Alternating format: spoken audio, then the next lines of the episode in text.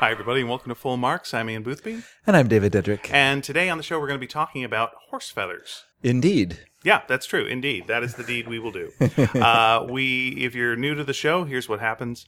Uh, we've been going through every Marx Brothers movie. Uh, Dave That's true. Uh, tells you a little bit of context. It was where the Marx Brothers, uh, Mark, Brothers- sorry about that. My mouth failed me like 30 seconds into the podcast. I apologize.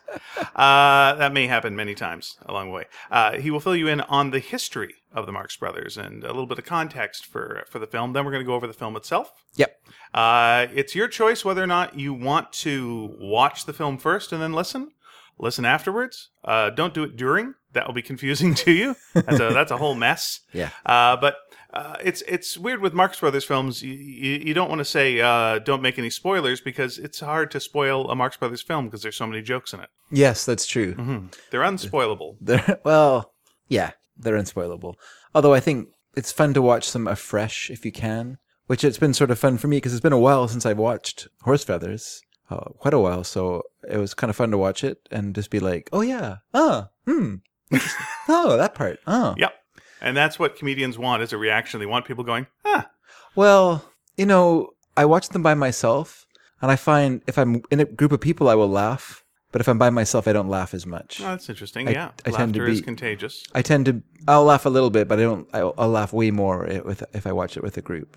Uh, and would like to thank again our guest uh, last week, Mary uh, Dedrick. Yes, who helped my- us out with uh, my daughter. with Monkey Business. That's true. That is how you are related. uh, we're you know like the Marx Brothers are a family. That made sense to have a little bit of family there. Mm-hmm. But uh, we're back to just being uh, a two person show this Yes. time around. Yeah, Uh, and one of Mary's complaints last time was it's called Monkey Business. There weren't any monkeys. yeah. There was some business. There was some business. In this in this time, I thought for uh, a bit like, oh, there's no horses, but there is a horse. Mm-hmm. There's actually a horse in it, but it doesn't focus on horses in any way. No. horse feathers was just a, a, a term at the time for nonsense. For nonsense, yeah, actually invented by the author of Barney Google, the comic strip Barney Google. That's where it was. It first appeared.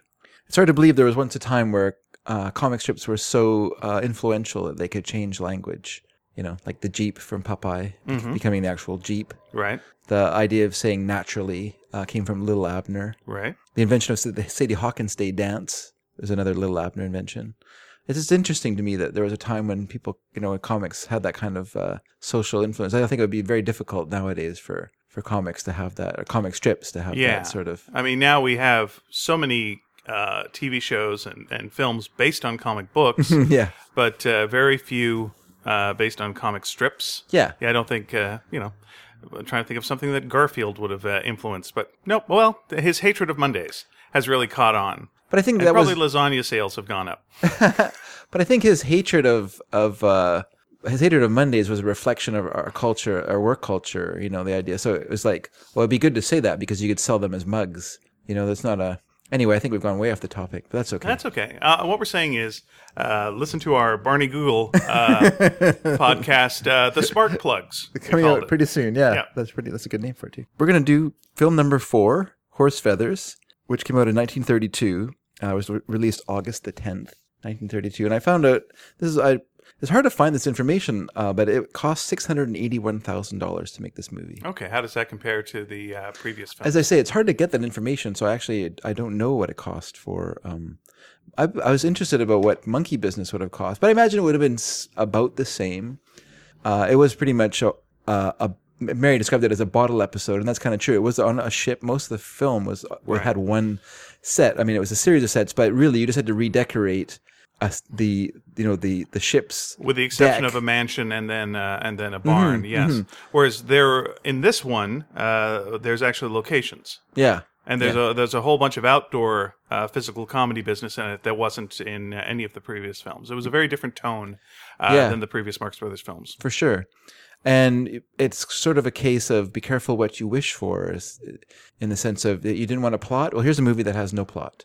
You Hmm. wanted you wanted a movie that had no, you know, just it was all jokes. This is a movie. This is one for you because Right, It's really, I was thinking that too. And you know, if we're just going to talk generally about Sure, things, sure. I, I I do think there's some uh, some great bits, great bits in this, and and uh, very catchy songs as well. Mm-hmm. Yeah. Uh, but I'm not sure the whole thing hangs together.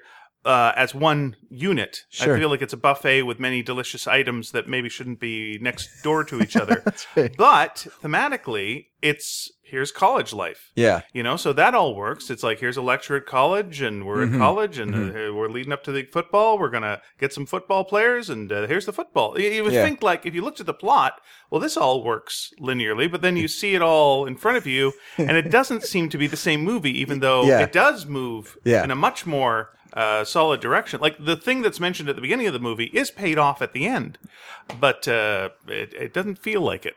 It is, and yet it doesn't feel like it's it. very it's a very it's a it's a very interesting film because it it has a kind of a a dreamlike element to it a very kind of floating in space feeling to me when you watch Mm-hmm. when you watch horse feathers Right. but Oh, by the So- way, uh, also a warning to our listeners: there will be many sirens going by it seems with more because traffic people need help. there's just more traffic on the roads these days Yep. and and more accidents it seems all the time So please, uh, if you're listening to this while driving, be careful. yeah be very careful All right. So it's interesting because the idea of putting the Marx Brothers, like I say, it was in it's- Hearst Brothers is based in a, in a college, a so-called college. Let's call it that because really it's someone's idea of what college is. It's not in, in no way would this be like if you went to college. There's n- there's not professors who walk around constantly wearing mortarboards and gowns with with these sort of uh, Big beards. big big beards and cartoon beards and stuff. It's really a cartoon version of college. Maybe that adds to the element of, of the Right. dreamlike element of the film. well, it reminds me of all the cartoons you saw, the the old Looney Tunes cartoons. If it was college, Mm-hmm. Yeah. there would always be someone in a beanie with Yeah. a pennant, Yeah. with a big fur coat. yeah, yeah. That would be always the case. I Sure. don't know where that comes from. I Yeah. don't know when it left, but for uh, enough of a t- period of time, Yes. that was college. it became yeah and then if you show a, if you show a, a college professor you know like nowadays we would have them in a in a tweed jacket with leather patches on the elbow and you'd go ah college professor in those days though they had to be wearing a full length black gown a mortarboard as if they had just graduated Yeah. constantly and then obviously glasses and a, and a full beard or some sort of facial hair because facial hair marked you as as a as a intellect, intellectual Sure. in those days most people were s- were s- were clean shaven and they had jobs to do. they had jobs to do. And it was it was the it was the long hair set, the Yeah. the artistic set who could have long hair and these and facial and facial uh, adornment. Uh, but the, so the idea of putting the Marx Brothers into college was floating around before Monkey Business, actually. So there had been talk in like as early as 1927 of doing like a sort of a college-based uh, Marx Brothers film. Makes sense. You got pretty girls. You've got authority figures. Yeah, there's lots of It Mm-hmm, works. uh, lots to play with. and it, it's, it calls back to the earliest, or the School- earliest, yeah, school days. They're they're fun in, at fun at high s- fun in high school. Fun. Uh, Harpo was actually quoted in the New Yorker in 1931 while they were promoting uh, Monkey Business and saying that their next film would be a college picture, uh, but he jokingly added that it would be called um, "The Marx Brothers at Vassar."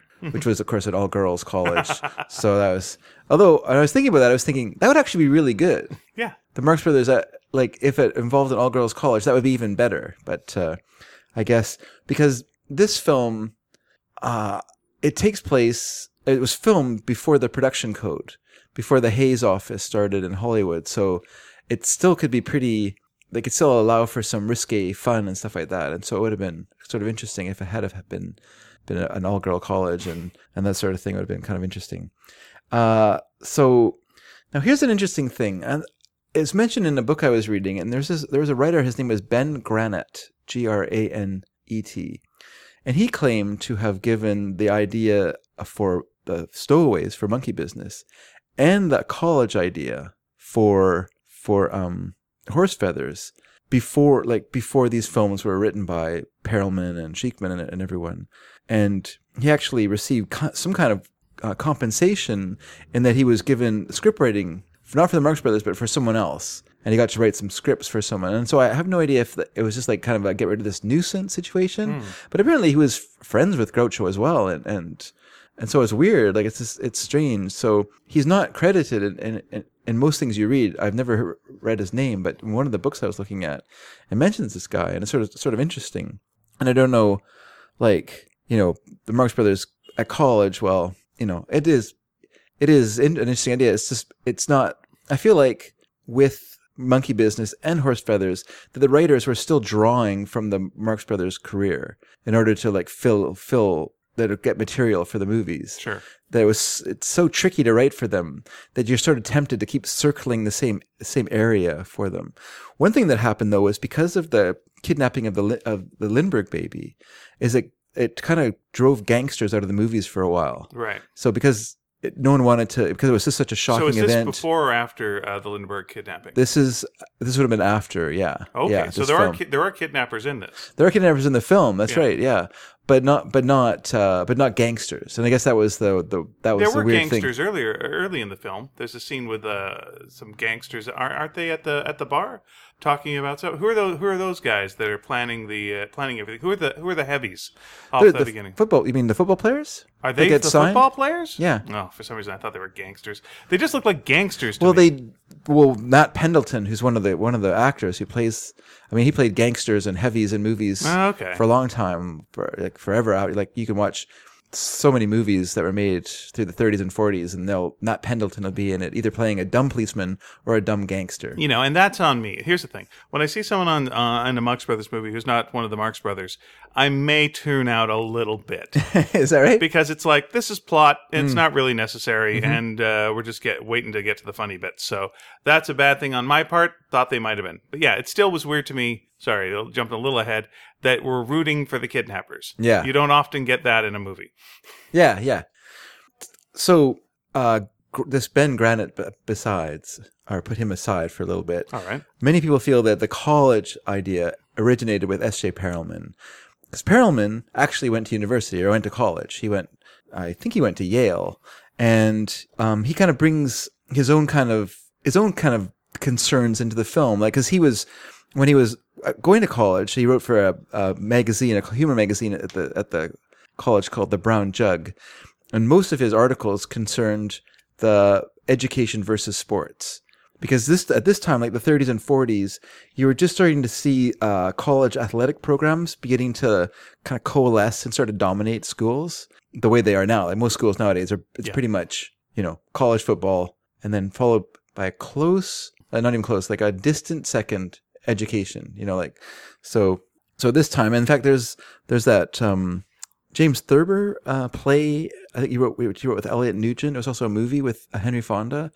called The Male Animal, and it's kind of a film. It has two kind of elements too. There's sort of the beginning, talking about the beginnings of like, um, uh, you know, sort of the Red Scare on campuses with this this guy who's uh, Henry Fonda is going to read this speech from from uh, the um, from s- one of the Sacco and Vanzetti. Do you know that those they're No, I like don't. two kind Sorry. of they're very early kind of anarchist terrorists, and and there he was they were condemned to death, and he wrote this he wrote this kind of plea like this it's too letter. bad because that would have been a good comedy team name. Yeah, and uh, and so in the play and in the movie, he's going to read this this this story uh, or this speech as an example of of good um, you know good writing for this English class.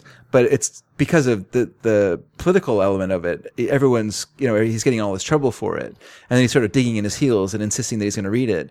Also, part of this is like the return of this old college jock who's come back to the school for homecoming and and he used to be you know and blah blah blah so there has this kind of e- element of sports versus the intellectuals in in the college life and then this element of free speech it's quite a it's quite a good uh, uh, movie and also it puts down straws in the film which i really appreciate it's one of my favorite uh, Puts down straw. yeah, one of the characters says uh, he's talking to Henry Fonda, this young man, and he says he says I saw them at this diner and they were drinking cokes with straws. And he's all he's all offended at the idea that someone would be drinking. Okay. Strong words. Yeah, I thought that was You know really- what? Ahead of its time. People don't like straws anymore. Yeah, I All right, know. fair I, you enough. know. I've been on the anti-straw thing for a long time, so I always appreciated that. All right. Well, I always thought your arguments were a bit of a, you know what I'm talking about. Anyway, Ah, I always my straw man arguments. yeah, that would be. You don't need to say it. We're I- all we're all clever here. I guess. Let so. the nice folks figure it out. Sure, I should All have. right. I'm sorry. I sorry. I'm gonna edit that out. Now, as opposed to the writing of monkey business, which seemed like like a bit of a, a mess, the the process for for um, the horse feather was actually much more streamlined because everyone kind of they kind of felt like, oh, we figured out how to write a Marx Brother film, and we f- and we know the people we're going to use for it. You know, Mm-hmm. so Perelman was involved with it. Uh, Sheikman was involved i- in it. Will B. Johnston was involved with it. The only change was they brought in Bert Kelmar and Harry Ruby, who had written the songs for Animal Crackers, were brought into the film. Not just to write songs, but they're actually brought in as scriptwriters. So they, Oh, all right. they, they also were gag writers for the film.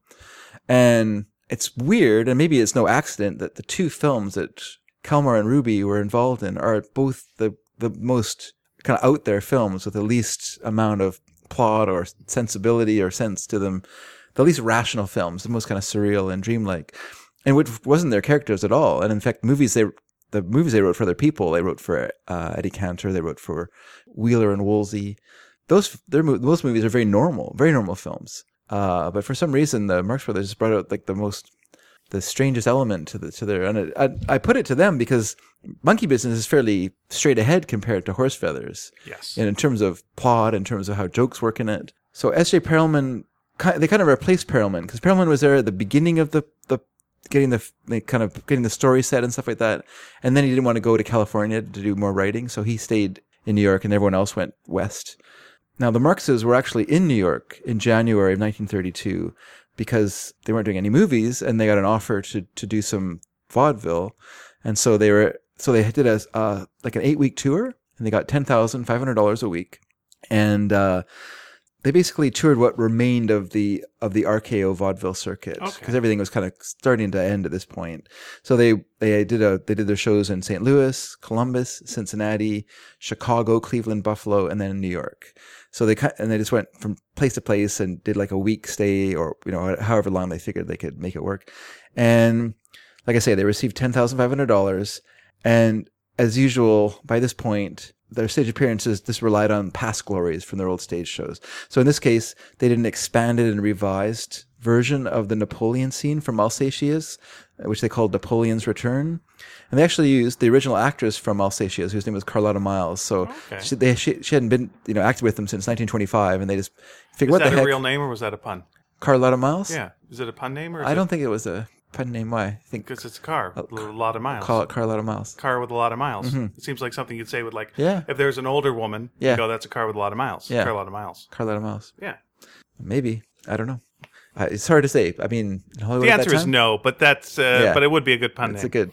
So then, what's interesting? Uh, what's interesting is they were when they were in New York, they were doing. They started a, a two week stay at the prestigious Palace Theater, All right. which is kind of like the the jewel in the crown of the RKO circuit.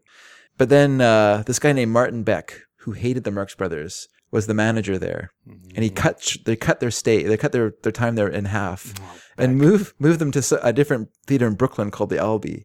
And I think he was hoping that this snub would make them quit, but of course they're just like, I don't, we don't care. We'll just do the shows there and get They're getting paid the same. we're getting amount, paid right? the same amount of money. Doesn't Yeah. matter to them, What if yeah. they- yeah.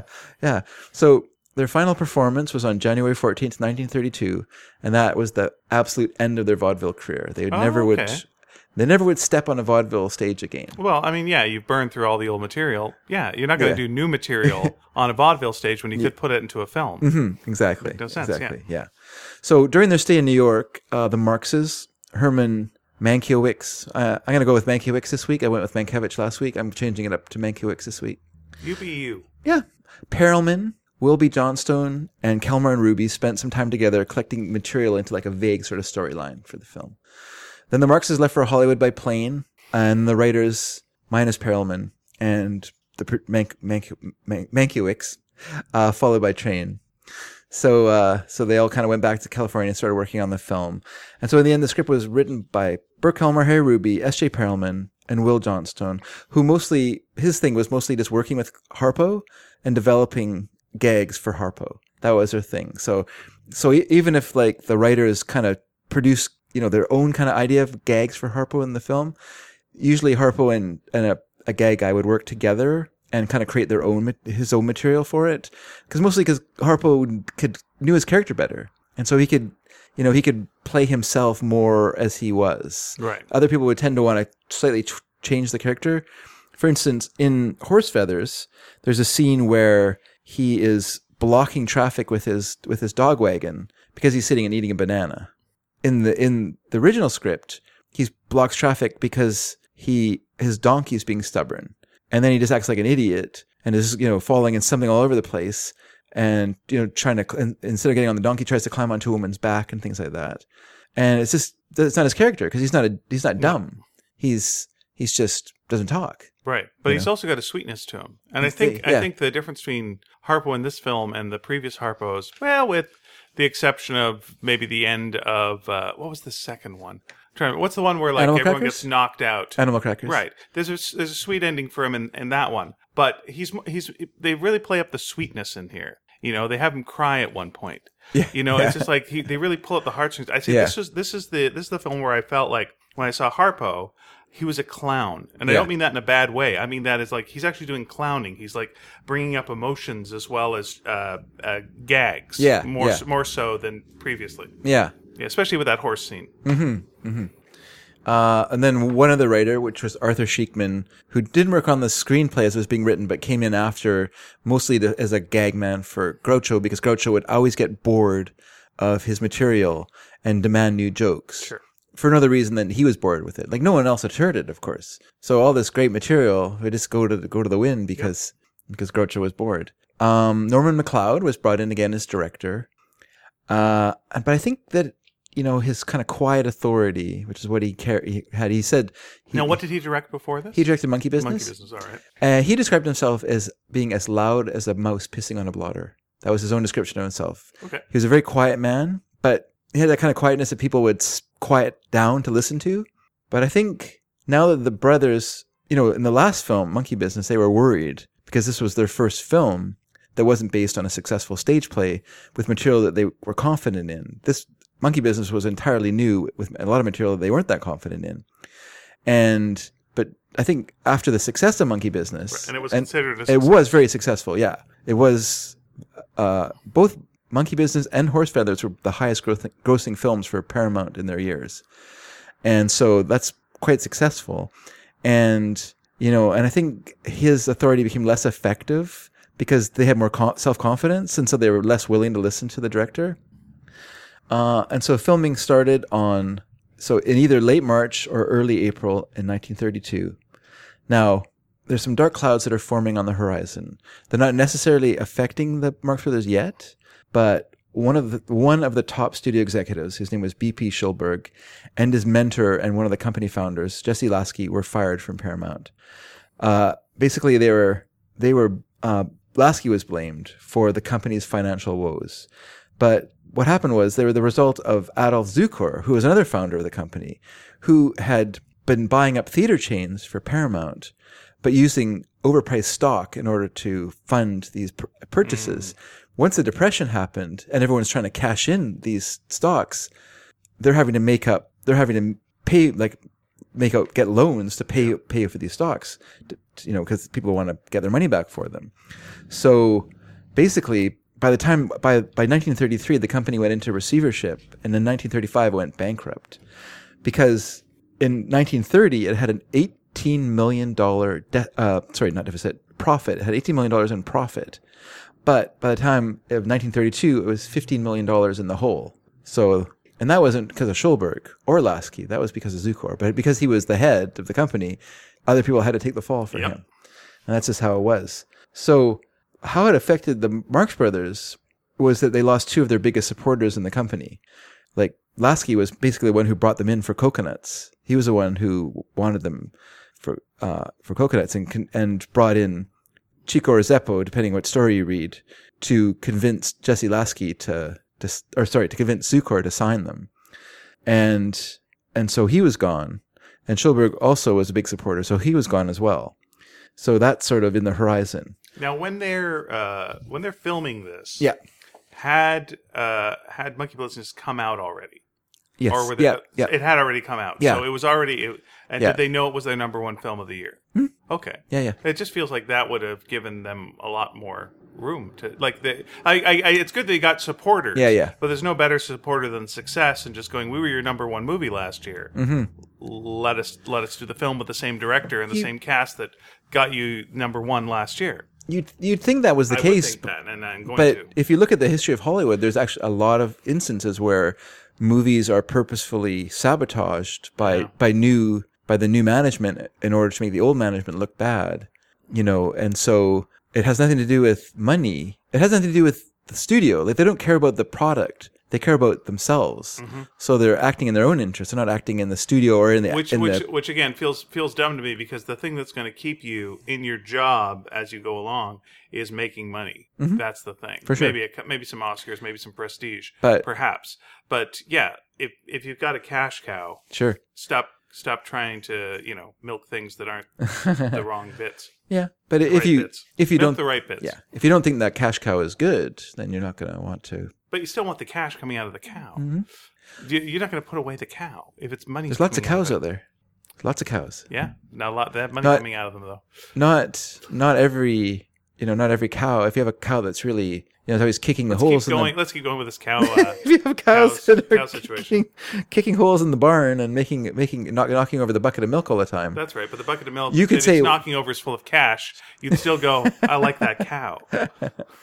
uh, no, the Marxists were. It's interesting because this time they were one of the few acts in Hollywood that had a participation contract, so they would receive a, a, pro, a percentage of the profits of the film. Okay. But even though Monkey Business was a huge box office hit, the movie was Paramount was showing the movie as not making any money, so they weren't. So this is what Well, that's a Hollywood trick as well. this yes. Yeah. Uh, and then um, there was uh, one other thing, which the, at this time the Marxists were being sued by their former agents, the William Morris Agency, For uh, because they were suing them for twenty thousand dollars, which they felt was due as a commission for, for on monkey business. Based on the agency's negotiations, they're basing this on the negotiation of the 1928 contract with Paramount, which it, but they're ignoring the fact that the contract had expired in 1930 and had the new contract was negotiated by the Marx Brothers without uh, William Morris being involved. So, so they were countersuing William Morris. So this is all kind of going on as we're coming into horse feathers. right. But when you look at the state of Paramount at the time, you can see why they're eager for the Marx Brothers to keep making movies. But um, because Monkey Business was a huge hit, so that means Horse Feathers is going to be a huge hit. So one other problem happened. Just as uh, just after filming began, uh, Sh- Chico or Chico injured himself quite seriously when he when he collided with a car waiting at a red light Oh, on Wilshire Boulevard, and uh, he fractured his kneecap and broke a few ribs. And so he, uh, shooting had to be delayed until June, and Chica could barely walk when he was doing the film. Like even during filming, he could barely walk. So there's a lot of scenes where he's just sitting down right. because he couldn't walk. Yeah. There's a big fight scene where he literally just goes and sits down Yeah, and is just watching stuff happen to Harpo and commenting on it. Yeah. yeah, yeah. Whereas in the previous movie, he was the guy who was getting socked in the face Mm-hmm. and doing the amazing backwards uh, pratfalls. Yeah, If that was him, that might have been a stuntman. might have been. Um, so uh, yeah, so so a lot of the like in the football game, there's there's a double who's doubling for him, like during during the uh, football action and stuff. Uh, and that was Again, a lot of him sitting on the grass. so. What's interesting about Horse Feathers to me is it's one of the it's the Marx Brothers film that it's the was the most criticized for bad taste at its time at the time, Hmm. uh, because the film took a lot of advantage of its pre-code, the kind of pre-code climate. When of did the code Hollywood. come in? I think in '35. Okay, so this is the last one they did before the code came No, in. they would have done uh, duck soup would have been pre-coded as Okay, well. all right. Um, so Sorry, so this I was so just thinking because duck soup's good when you have a code. Anyway, that's kind of a little joke for you. You Enjoy. All right, Thanks. let's move on. thanks. so by that duck soup, so your nose is plugged up, so you can't say duck. So it's a nuck soup. Is that what it is? Sure. Okay. Uh, this so the film actually had a, there was a lot of censorship of the film, not in its initial release, but it was re-released later on, and a lot of parts were cut out of it to make it acceptable for TV and or or uh, theatrical re- release. So the version that we see nowadays It's like, I missing. wa- yeah, it's missing. it's missing scenes. those scenes. Missing scenes. Yeah, Ah. yeah. Annoying. And there and there's apparently no extant version of, of the full film. So there was a apparently in the 50s there was a full version that was touring around in England, but no one's been able to locate it. So that's why well, the version we saw doesn't really have the racy material in it. That's right. Okay, 'cause That's I why was thinking, you're kind of surprised. I can't Like, think of hmm. anything that's like racy in here, but okay. yeah, yeah. Uh, here's a for instance. There was a gag um, uh, where, in which tr- uh, Harpo lures stray dogs by setting up uh, um, like setting up fake lampposts. okay, And it has large posts for, for big dogs and small ones for for little dogs. yeah, And that was cut out of the film because that's that's the P joke. because yeah, it's a pee joke. Okay. Can't have that kind of stuff going on.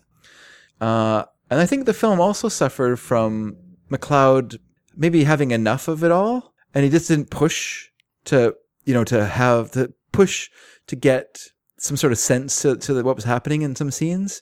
He talks about in um, there's that interview we talked about last with Monkey Business where he says there- there are times when they'll just sort of take over the scene and let it run on, and you know, I just let them do that. Sometimes the best stuff comes out that way, but then he would edit edit it down. But it feels like he just didn't have the energy to like edit down these these sequences. So a lot of times there's just scenes that just end. They'll just end without Mm-hmm. any reason or sense to them. and we'll get to it. But there's a scene that ends uh, a couple of beats too late. Mhm. Yeah. All right, well let's let's go through the film and we can Sure, sure. we can make our comments as we go there. A uh, little animated opening. yeah, it's Uh, pretty it good. was pretty good. Not Yeah. as good to me as the monkey business rolling out the No, barrels, which that is was like great. a really great yeah. uh, one. So Yeah. you saw all the cartoon images of the Marx Brothers, and then uh, the horse laughed, Yeah. and yeah. we began. but it was really kind of the crudest characters of the Marx Brothers. Like the Thelma Todd one, you, you wonder if she was sitting in the theater just like cringing, like, "Wha- why would they draw me like that? I don't look like that. No wonder she gassed herself. The film opens with, was that too much? I don't know. Let's talk about. Let's see what the Hayes Code thinks. oh no, they're no, they're fine with it. oh, okay, it's all right. You can say that, that joke. Uh, okay, so the film opens uh, with Huxley College welcoming its incoming president. Right. They have Uh, seen. They seem to have learned we don't need anything uh, No. before we get to the meat of the matter. Yeah, You know, I mean, previous movies have had let's have a little musical number, and then eventually we're going to bring in Groucho. Bring in Groucho. yeah, It's like the movie almost starts with like, "Hey, everybody, here's Groucho," and then uh, wind him up and let him go. yeah. Starts off with him shaving. Professor, his name for this movie is Professor Quincy Adams Wagstaff. Oh, okay, is the, yeah, it's a funny name. Uh, so we get the speech from the retiring president, played by Reginald Barlow, who uh, was an actor who worked on both stage and screen until until the 1930s. He's a pretty old guy, so he's he's in the Bride of Frankenstein, which I was sort of interested. Oh, is that right? And what wa- what I thought was most interesting about him was that uh, he's apparently kind of a dashing figure. He fought and commanded in three wars: uh, the Spanish American War, the Second Boer War, and World War One. And he was also accused of bigamy by his mother-in-law before he married. He was completely exonerated, but I guess she didn't like him, and so accused him of, of already having married. Why, why are you smiling? Well, Oh, I'm just thinking of jokes in my head. You're allowed to say them. Okay, any war he was in was a Boer War. Oh. After So, after he finishes shaving, Wagstaff gives a speech telling the college staff that he has come to get his son, Frank, Right. which is Zeppo, of course, who is not following his studies but instead making time with college girls. And it's a great reveal. yes, it is. Hello, old man. Yeah, the uh, the the girls uh, standing up and revealing him. Yeah. underneath. Yeah. uh, which you know there was a great reveal like that in the last movie. Mm-hmm, Uh, and uh, yeah, they've uh, they found a, a fresh a fresh take on it. Sure. I got to say, with the fellow that you're saying was uh, so dashing, I'm sorry I forgot his name. Uh, and there's no way of looking it up now. Don't even look back. Uh, but again, it makes me go, Margaret Dumont really knows how to work with Groucho Yeah. because there's moments where he's not because he's playing the same beat that she normally does which is that i'm so thrilled to have this person here Mm-hmm. Yeah. what did he just say i'm back to being happy that he say did he just insult me wait a minute he went too far no wait i love i love him he's fantastic Yeah. and that's the beat that he's playing you got to change it so fast Mm-hmm. and, and and it's so difficult to do and he he does it okay Yeah. but he's no uh, he's no demont He's no Dumont. And uh, maybe Margaret Dumont, having acted with him on stage for so long, had the instincts for that for that part. yeah you know and i think Mc- mcleod had trouble directing the marx brothers in terms of their comedy because he didn't understand it he felt that it should the humor should be more underlined so i think that's why like the party sequence in Mon- monkey business we get people laughing at groucho's antics rather which is the wrong reaction to what he's doing right but to mcleod if people weren't laughing the audience wouldn't know that it was funny yeah and that's a mistake, though, because you don't want people laughing at what the Marx Brothers are doing. What they're doing is so normal, is either so normal yeah to people that they don't need to react to it. It's weird to us as the audience, so it's funny to us, or it's so strange to people that they just don't, don't react to it. We don't It's- really know. it's It a could go tricky- either way. Mm-hmm. It's a tricky comedy beat right off the top because okay, Groucho, it, you know, we've got f- first of all with Groucho you need the stiffs. yeah. And he's got to be bouncing off the stiffs. Yeah. So the stiffs are uh, the retiring president and the other uh, professors. Those are the stiffs. Then you got the young people who Mm-hmm. Yeah. are out there and Yeah. some pretty girls and young young fellas. And it's like uh, when Groucho is doing his thing, are the are the young people laughing but the stiffs not laughing? Mm-hmm. Are the stiffs laughing because they want to pretend that they're uh, this guy is you know they Yeah. get, they get it and then they and the and the young people are confused. Yeah. What do you do? Yeah, and it's yeah. never really settled. Well, how does everyone feel about this Mm-hmm. situation? Yeah. It's, uh, yeah, it's, And the, and the, and the and the and the real truth of the matter is It doesn't matter. They're just window dressing. Yes, They exactly might as well right. be a bunch of mannequins, you know, with the exception of the one guy reacting a little bit. Yeah. Mm-hmm. Uh, because who cares? They're a bunch of mannequins with beards. This would still be fine. Yeah. Uh, Groucho, we're just watching Groucho do his, his yeah, business. do his thing. He's doing a for sure. monologue. Yeah, that's basically what it is. A pun filled monologue. Uh, so Wagstaff expresses his philosophy and governing uh, style in two fine Calmer and Ruby songs, what being, of course, I'm Against It, Yeah. and then I Always Get My Man. Two fun songs. And apparently, there is a $400 check that was paid to a certain Buzz Berkeley. So I don't know if Buzz, Busby Berkeley was brought in to do some, some choreography. Cause To there's- make because it seems well, with the exception of Groucho doing his Groucho dance. Yeah. It's them uh, following him around in a circle, wagging their fingers. yeah, that's about it. So I Which wonder, again, that was yeah. like a little bit of a weird move. Where it's like, it's Grou- Are they all scolding? Are they scolding Groucho? But Groucho's doing it. What's Yeah. this move? It's Yeah. a weird. It's, an odd move. It's strange. Yeah. It's a sc- it's a school move for sure. Yeah. Now here's here's my question. Do you think that it needed the "I always get my man" song? Do you think they, the, the movie needed it? Yeah, No. I don't either. I think I think the song uh, "I'm Against It." Yeah. That's great, and that sets up Mhm. everything that you want to know about him. Yeah. Perfect, great song. Yeah. Second song, it's okay, but unfortunately, it followed this great song Yeah. and in the same scene. So what are what are we doing here? Yeah. Yeah. Is it all going to be musical? No, doesn't- we're going to drop that later. so what are we doing? Uh, I mean, the Marx Brothers films often have music in some w- weird way. Like they were, they were kind of quasi musicals. I, I, I mean, Monkey Business would be the one film that doesn't fall in under that. Sure. You know, like all the other movies have elements of music, mostly because they were carryovers from the musical theater of, of the Coconuts and Animal Crackers, which were much longer plays than the movies and had way more Yeah, you need music in some them. filler. Yeah. Yeah, yeah. But what does like I'm always like I'm against it. That's a great. Yeah, that's Groucho great. thing. I know, I agree with that's you. very that's very close in tone to me to Hello, I must be going. Mhm, Yeah, You know, uh, you know, it's it's it's going counter to everything. That's all great. But uh, I always get my man. yeah. What does that mean? Yeah. It feels like that's a song that if you wanted to throw it to the college widow, yes, Yeah. because she always gets her man. That makes sense. She Mm-hmm. Sure, would sure. be the one who would sing this. That would be good. You know, i- if he sang it, then she sang, or she sang it, then he sang it. Then Mm-hmm. it's also funny. But uh, I don't, I don't know. As Groucho, I don't, I don't know what that song buys us. I Yeah. don't know what it reveals of character, and it's not that funny. So boo on that one for me. Oh, I enjoyed the song. So Very good. I'm glad you did. Yeah. I just thought that was wasn't necessary. Uh, so after the ceremony, Frank congratulates his father, but Wagstaff is mad at Frank for spending too much time with the quote unquote college widow. Right. And a college widow is someone that dates uh, college students, Mm-hmm. uh, you know, uh, one after the other. Yes, yes, a single woman in a college town who uh, makes time with the boys, Sure. uh, which is obviously a lar- a most, mostly forgotten expression nowadays. I don't think Very, very forgotten to the point where I had to look it up and look up a couple of different definitions. Yeah, yeah.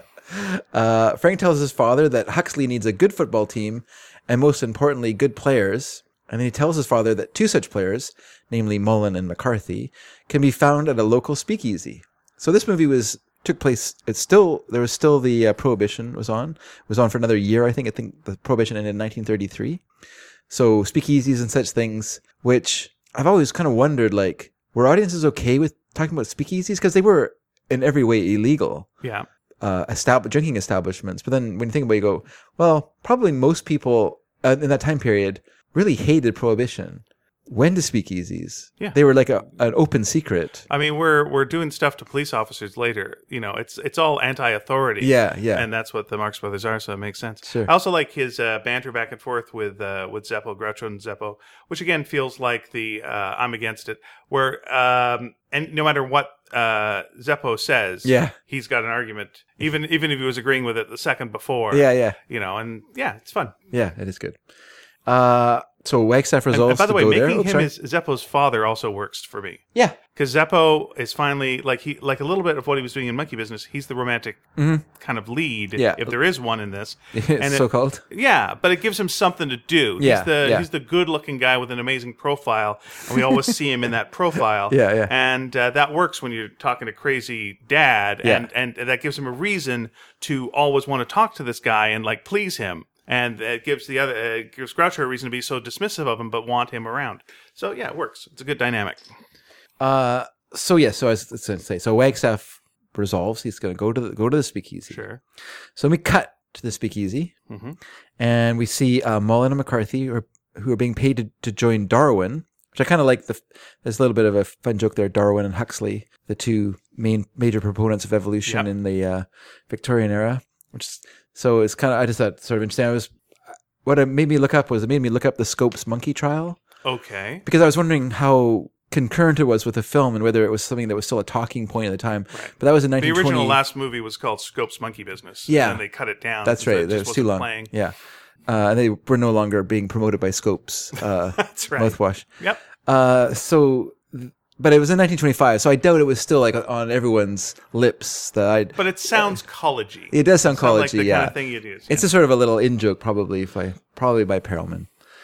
Uh, so yes, we see Mullen and McCarthy being paid to join Darwin, uh, which is rival college to Huxley, uh, by Jennings. So uh, Mullen is played by an actor whose name was James Pierce, who was an actual college All-American football player. So he actually had experience as a football player, uh, and he was uh, kind of the fourth Tarzan. He acted in the fourth Tarzan oh, film all right. and actually was was basically hired by Edgar Rice Burroughs, who met him at a party and was so impressed by him that he insisted that he play that they hire him to play Tarzan in this movie called Tarzan and the Golden Lion.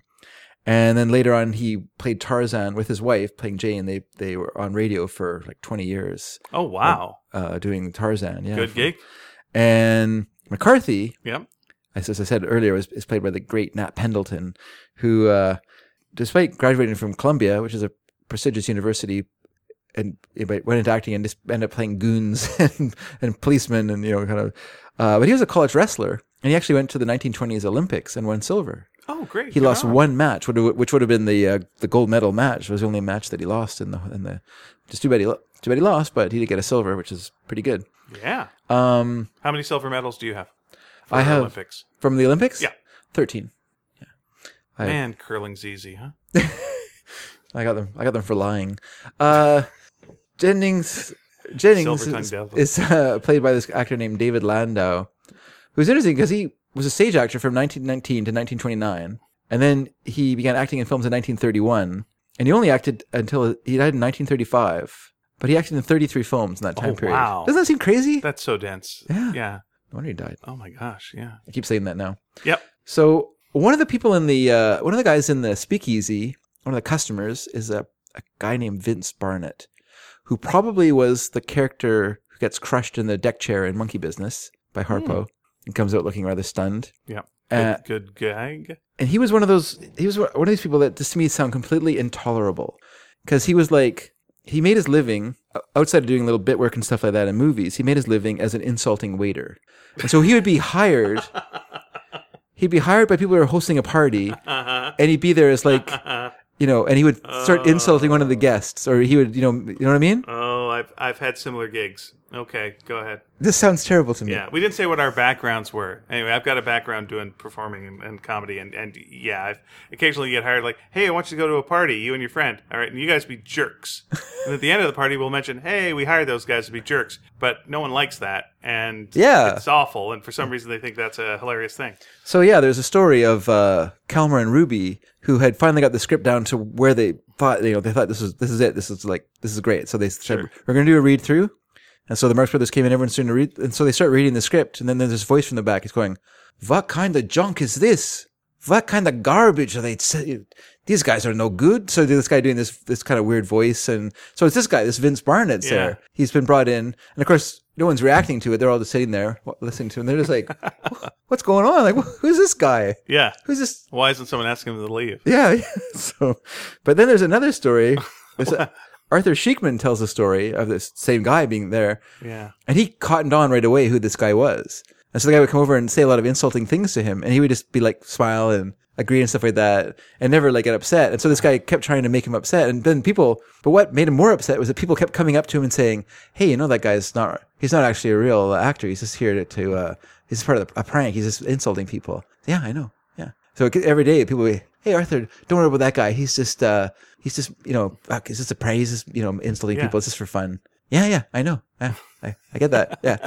so by the end of it, he just hated the guy because people kept talking about it. Yeah. But anyway, so wonder if he gets that's, paid extra when he gets punched in the nose. that's that's Vince Barnett. We also meet Baravelli, the Iceman. Yes. Uh, it's Chico or Chico. Yeah, he's got a name in this one. He always has a name. No, he doesn't. He's Ravelli in uh, Animal Crackers. He's s- uh, Tony the Wop in The Coconuts, even though he's not named because That's what that I'm saying. name. Yeah. Okay. There you go. So you're saying like he's named if you know uh, if you were around the set, but if No, you no, were no. just on the movie, If you went, to, s- if you went and saw the coconuts on stage, you, Yeah. he, his character was in the okay, program as but Tony in the the Wop. film, in the film, he's because just Chico at the end. It's because because- Chico Marx. well, because the it, you know, and by the time the movie came out, it was no longer considered polite. Understood. say but those set Harpo of and words. Chico in a couple of the films did not have credited names in the in the credits at the end. Only in only in Monkey Business. okay. There you That's go. the only film. He's so the it pro- sounds like I'm he's the correct in what I just professor- said, even though I felt like I was just correct. No, no, you said you said finally he has a name in a movie. Yeah. He's already had a name in other movies. He's Ravelli in, in Animal Crackers, Okay. a movie we've already seen. All right. I'll, and yes, you're right. We commented on Mon- Monkey Business that none of them had names in Yep. that film. Not even Groucho, who normally gets a name, whether it's a silly, you know, just a boring name, whatever it was in uh, Jane. Was, no, Yeah. it's- Normally he's got a really interesting name, Groucho. but not in not in the Coconuts. He just has kind Yep, of a that's right. They they're all just guys in barrels uh, off the off the get go. no, no, no. I meant in Coconuts, his name isn't like interesting. It's not like a Rufus T. Firefly or something in- like that. He's just he's just sh- sh- Schlemmer. Okay, sounded kind of funny to me. Okay, sorry. Apologies to any schlemmers out there. Yeah. Uh, I like the prohibition gag with the the two the two uh, bottles of alcohol, and then he just takes out a big Yeah. giant big giant bottle of which is probably like bathtub gin or some Yep, sort of just hooch, pours and them in both. pours 'em in after both. it's sounding very very precise about you know what do you want, lady? Okay, yeah, I got him. Yeah, yeah. I'm sure that was a a, a good gag at the time. Uh, then Bear Valley is put on door duty, and with orders that customers have to give the password swordfish. Uh, Wagstaff arrives and is greeted by Bear Valley, who of course demands the password. But then, of course, Wagstaff has no idea, so he gives him a clue that it's a fish, which has a great joke. Yeah. Which is is it Mary? no, it's not Mary. Oh, it's funny. She drinks like a fish. Which is great. It's a great joke. Yeah, there's a lot of good back and forth between the two of them. Yeah. Yes. Uh, after several guesses, Baravelli simply tells Wagstaff the password, and Wagstaff guesses it easily. Then once Wagstaff is allowed in, Baravelli goes outside. They only to find- reverse. They reverse. Their yeah, they reverse positions. the rules, only to find that Wagstaff has changed the password. And then Wagstaff realizes he's forgotten the new password, so he goes outside, and then they're locked out. Uh, now, then Pinky or Harpo, uh, the dog catcher, arrives. Dog catcher slays Iceman. Apparently, he has two jobs. Yeah. Okay. Don't need, we don't need to explain it. There's not that much money. His in- hat says dog catcher, so Yeah. let's take it as that. right? sometimes gives the password uh, with a uh, I like his password with a dead fish and a sword Yep. and is loud inside and so then Wagstaff and Bear Valley sneak in on their hands and knees. Hey, that's not how you enter a speakeasy. That's how you leave. Another great joke in that sequence. I love uh, this was a gag that he and Johnstone uh, developed, which is the him winning all this money out of the the, Yeah. the jack out of the slot machine and then from the phone, Ah. phone. and then from the tr- the streetcar conductors change change uh, you know change belt whatever those things are called those little money change I'd givers. say change belt. Yeah. yeah that's a lot of fun there Yeah. He's uh he's the blessed fool. He will always win. yes which I like uh, I like like the, And the guy being so frustrated watching this happen all the time is especially Mm-hmm. yeah that's good yeah yeah yeah uh, I like that he orders a scotch by dancing a jig. And then I also like that he pours the scotch into like a Little, dummy uh, glass. yeah. yeah. that goes into his own little bottle. And he looks so pleased while he's doing it. He's just look, looking at everyone like, hey, look what I'm doing. It's great. so Wagstaff does not realize that Jennings has already signed up Mullen and McCarthy and mistakes uh, Chico and Harpo for football players, really by the fact that they're there all the time. That was the only thing he goes by. So then he then settles the bar tab by not paying for it. yeah, paying with a check for fifteen dollars and some uh, odd cents. Well, he says, could you Yeah, could can you you- change a check for fifteen Yeah, twenty two? when, and when I have one, I'll, I'll bring it yeah, to you. yeah. That's good. Uh, I love. The, you know what I like about that? Mm-hmm. The specific amount. yes, fifteen dollars. Not, it's not like not like yeah. Uh, can you cash a check for fifteen dollars? That would, that's what most people would go. with. Yeah, yeah, I yeah. Mm-hmm. know you add the sense to it. As I'm like, well, that's very specific. Specifics make things funnier. it's true. You're right. Now we cut to Zeppo going to visit Connie Bailey, the college widow. Widow, Sure. Uh, Little sexy scene there, Mm, played by played by the wonderful Thelma Todd, who is also in uh, Monkey Business. right? Played the played Elkie Briggs' wife, Lucille. And I she's like uh, I like uh, Zeppo tearing a little uh, uh, triangle of toast off and feeding it to her. Just a small little bit of business, Mm-hmm. Yeah. but just like, Yeah. Mm-hmm. hey, that's nice. That's a nice little something while he's singing. It's like, It's good stuff. Yeah, we know that he was a bit of a ladies' man. Yeah, there's something there. Yeah. Sure. I when I watched it, I went like, "Good for Zeppo. He's getting something to do." I was so happy for Zeppo. He also gets to sing. He gets to sing the first, uh, The straight verse- version of straight the song, version of- and everyone gets to do the funny version, which is a really interesting way of doing a song. Yeah, it is, Now isn't let's it? Mm-hmm. see it through all the different characters. That's that's just such a nice idea. Is like they all have their own personalities. Let's have the same song, but through all, each of the brothers. Yeah, yeah. No, Yeah, it it's is. great. It is good. Yeah. Once again, written by Kalmar and Ruby. Uh, and I like. I just love that they brought that to these movies. You know that you get their. They came in as gagmen, but they also brought in some really good songs. Yeah. I know you didn't like. I always get my man. I did I like, like that this song. one a lot, Yeah. yeah. No, it's good. Also, uh, also the name of a Woody Allen movie. Mm-hmm. And sung in that movie as well. Uh, so yeah, he sings to her. Then he tells her that his father wants him to give her up. Then we cut to Pinky. We now see Pinky whistling a little bit of everyone says I Right. love you, eating a banana while it's horse-drawn uh, a drag banana wagon. that's in uh, a, Oh, a zippered- zipper, a zippered peel. That's right. Yeah, that's what I liked about that. Was like, Yeah. First of all, you get him just whistling the song, which is enough. That's great. It's su- very sweet. Then to a horse. Yeah. Mm-hmm. That's also great. Then, uh, then yeah, the zippered peel banana. Is this where the the gag with the flowers is as well? Does he feed flowers to the horse here, or is that later Yeah, on? yeah. Mm-hmm, yeah. And then he eats the little bit of the flowers as well. That's good enough. Then we have a reveal that the horse the whole time has been blocking the traffic. Yeah, yeah. It's just like it's great, and that's just great. Ex- that to me is like such a, a thing I love in comedy is you start with a very tight focus, and then you expand the spotlight Mm-hmm. and just keep revealing jokes and jokes and jokes until you get the full picture. Yeah, and yeah. then just play around in that. Yeah, uh, because you start to notice honking horns. It doesn't. Yeah. It's not right away in the scene. It builds up. So by the time the camera pans, you start hearing the horns steadily. And we missed a gag before the speakeasy, which was a guy asking Harpo for a cup of coffee, and him bringing a full steaming cup of coffee, out of his yeah. jacket, which apparently was quite a complicated gag to do. It's a simple joke, but it was hard to to do to get a cup of coffee that wouldn't tip over. And, And there's a small th- thing about that which you know it really sets him up as kind of a kind guy. Like you know the guy who's down on his luck asking Mm-hmm. Yeah. Mm-hmm. for something was like, yeah, it's a joke, but it's also sweet. Yeah, like yeah. I'm sure I'll give you a cup of coffee. Yeah. I want a cup of coffee, and then it goes up. yeah, sure. I think there was a steady steady sweetening of his character over time. Yeah, which lets him get away with more, Mm-hmm. which is smart. Because uh, Chico isn't uh, isn't a nice guy. He's a he's a real hard con man. Like Yeah, you yeah, know, he's Yeah, yeah. Mm. he's the kind of ah that guy. And Groucho is his own like a you know type of thing. but so having someone sweet Sure. Yeah, kind of. gives you gives you more to play with. So, uh, yeah, we get the scene. We get the policeman coming out. Policeman pay, played by Ben Taggart, who was the captain in Monkey Business. All right.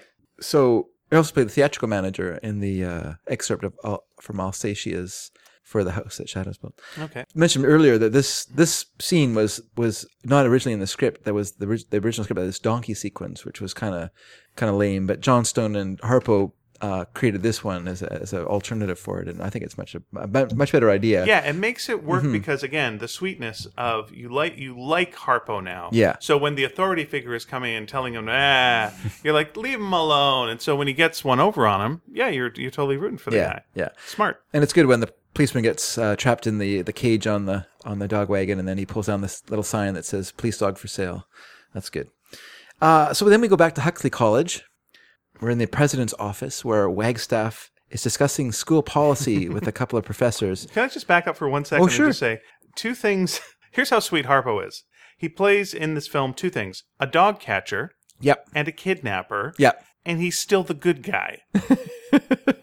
Two very negative characters in almost any other movie you'll see. You don't Mm-hmm. Sure. have a lot of dog catchers that you're like, good on him. Yeah. You're like, oh, that guy, the dog catcher. true. Might as well have him play a truant officer at this point. Wait, please continue. yes. We're back at Huxley College. So Wagstaff is talking with some professors whose job appears to just to be to agree with everything he, sa- he says, no matter how contradictory Yeah. or silly.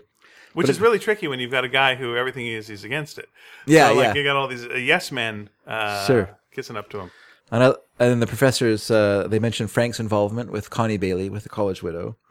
Uh, so then Wa- Wagstaff calls to arrange a meeting with Connie Bailey. And at this point, Bear Valley and Pinky arrive with ice, which they place in the safe. And then uh, Pinky warms his hands by throwing books on the fire. Oh my gosh. When he's like shoveling the books in, It's horrifying. it's horrifyingly hilarious. so good. Wagstaff convinces Baravelli and Pinky to enroll at Huxley and join the football team. So they sign the required form, but they need to affix a seal. So Pinky produces an actual seal. Right. Here's my problem. I think that goes on for three beats too long. It does, but here's the thing. Tell me the thing. So yes, they crawl over the desk and follow it, which seems kind of weird. The original scene was supposed to end with the three chasing the seal, Mhm. Harpo carrying a secretary out of the room, Chico carrying a chair out of the room, and Groucho hanging a sign on the door reading "Out to lunch" or "No smoking." Okay. And that's how the scene is supposed to end. Uh-huh. It's sort of like this sort of weird thing, which I think, like, I think it's slightly better because it kind of gives you like a, a conclusion that this is still nonsensical, Right. but the way it ends in the movie, it just sort of stops. Like you have no idea what's what's happening, what's going to happen now. What what is where does the seal go? Like what happens to the seal? You know? But but the guy. Okay. Here's how it goes for me. Is like uh, you know what's it need now? It needs the seal. And I'm pr- I'm paraphrasing obviously, but it's like where's Yeah. the seal? Where's the seal? Get the seal. Okay. Yeah. So we now have done. Where's the seal? Where's the seal? Get the seal. Yeah. Now we got to get the seal. Yeah. Mm. That musically to me is that's the beat. You know, by that point you need uh, Chico to be or Harpo to be off, and then puts the seal on in that beat. But it's Yeah. like, where's the seal? Where's the seal? Where's the seal? Where's the seal? Where's the seal? Where's the seal? Where's the seal? Where's the seal? We know what's coming. Yeah. A seal is about to come on. So when the seal finally comes on, it's just "Ugh, that's fine. But like if you just had it, you, you you gave too much time for us to come up with the joke that we, that we were going to go see. Uh, Okay. And then so visually, then you need that to be fantastic. And it's Yeah. like, "Nah, that's what we expected. And the seal looks like he's uncomfortable. And uh, yeah, what are we going to do? He wasn't a Marx Brother fan. And then we go to the to a classroom sequence uh, where a professor is teaching anatomy. This professor is played by Robert Greig, who was Hives in Animal Crackers, the butler in Animal Crackers. Oh, all right. I did like hives quite a bit. Uh, Wagstaff doubts his teaching abilities, but the professor is sure his students will bear him out, he says, which then the students bear him out of the room. Yep. It's uh, this to me felt like we're going to stop the movie. We're going to do a sketch for you right now. Mm-hmm. yeah. Here comes a here comes a here comes a classic. Yeah. Here it goes. Well, that's it. Because just as Monkey Business c- kind of saw a revival of popular bits from Home Again and, and I'll Say She Is, now it's time for a revival of some bits from their oldest, Yeah. oldest act of all time, Fun at High School. And so we just get Groucho now is playing the teacher, just like he did in Fun at High School. sure, sure. And Chico and Harpo are the unreleased students. Right. And uh, And a lot of am I am I getting this word right? Malpropisms? malapropisms. yes. Malapropisms? Sure. Yeah, and that's what uh, that's that's what Chico's doing. It's the, you know, hey, you're ugly. Hey, I resemble that remark. Yeah, You yeah, know, it's, yeah, it's that yeah, business. yeah, Yeah, it's sure. fine. Which I Yeah. think by the way, that was that was my biggest problem is- with with this was I thought uh, the Chico uh, the uh, malapropisms were were badly directed. Mm. Because it was, uh, you know, who can tell me what this is, and uh, you, and then it was this weird close up Yeah. of of Chico, and it was like, no, we don't need the close up. Yeah, yeah. You know, it's you're you're break you're breaking us now. You're not Sure. uh, you know, the flow is gone, and then it goes back to back to Groucho. Yeah, I thought that uh, a few times when I was watching the film. Um, that's and I agree with you that I felt like this movie was more directed than the other films. Like, like the Marx Brothers almost need like just wide shots, Yeah. uh, with very few Pan over, close-ups. back. Yeah, If you got a cut, that's fine. Uh, if it's a But make- cutaway, yeah, but that's if it's fine. a cut to uh, Chico, he's got to be the same size as Groucho. Yeah, Otherwise, it's jarring, and just that small little thing takes Yeah. you out of it. Yeah. And it also is like gags are coming. It's just like no, just you got to keep the rhythm going, and the rhythm was off there. Yeah, yeah. It could be. Yeah, I don't know what. I don't know why. I, I'm not, I was going to give a suggestion, and I don't think it's true. The move, the scene ends in a pea shooter battle Yep. between, and then it's abruptly ends. Chaos. This ends in chaos.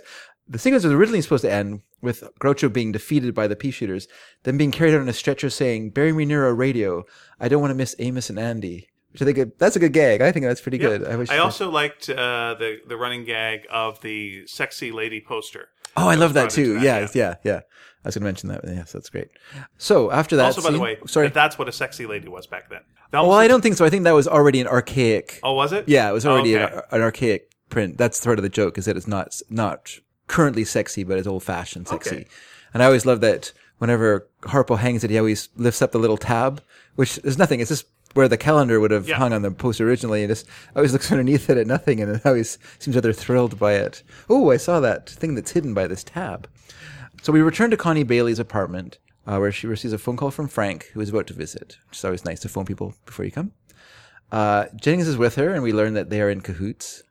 We learn that Jennings has a big bet on the game between Darwin and Huxley and wants Connie to obtain Huxley's football signals from Frank. Jennings puts on his coat, revealing Harpo or Pinky hiding in the coat rack, who then, for whatever reason, puts a, lar- I think it's a lily, puts a, it's a big flower anyway that he puts down the back of his coat as as the professor's putting on his as you said giant fur jacket that was all the rage in that that time and No matter apparently what the temperature was. yeah outside. apparently those schools were very cold places I guess because they're hallowed halls the hallowed Okay. halls of this school so they're just cold because they're hallowed yeah. they're hallowed out Again, if anyone knows what what time those jackets went out of fashion, Yeah, I'd and like to or know. if they actually were in fashion, Yeah. let uh, let us know.